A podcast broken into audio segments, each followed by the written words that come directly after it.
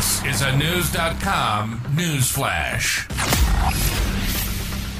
Three of America's largest retailers have agreed to a massive settlement to end countless opioid lawsuits.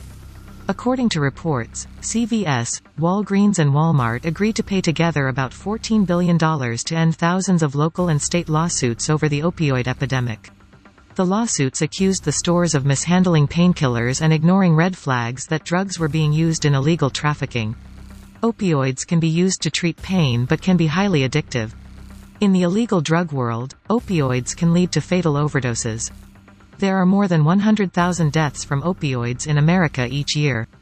The suits alleged that drug makers downplayed the risks and distributors helped in the effort to push drugs. Knowledge. Knowledge. Unfiltered. Unfiltered. Knewz.com. Knewz.com. Knewz.com. News.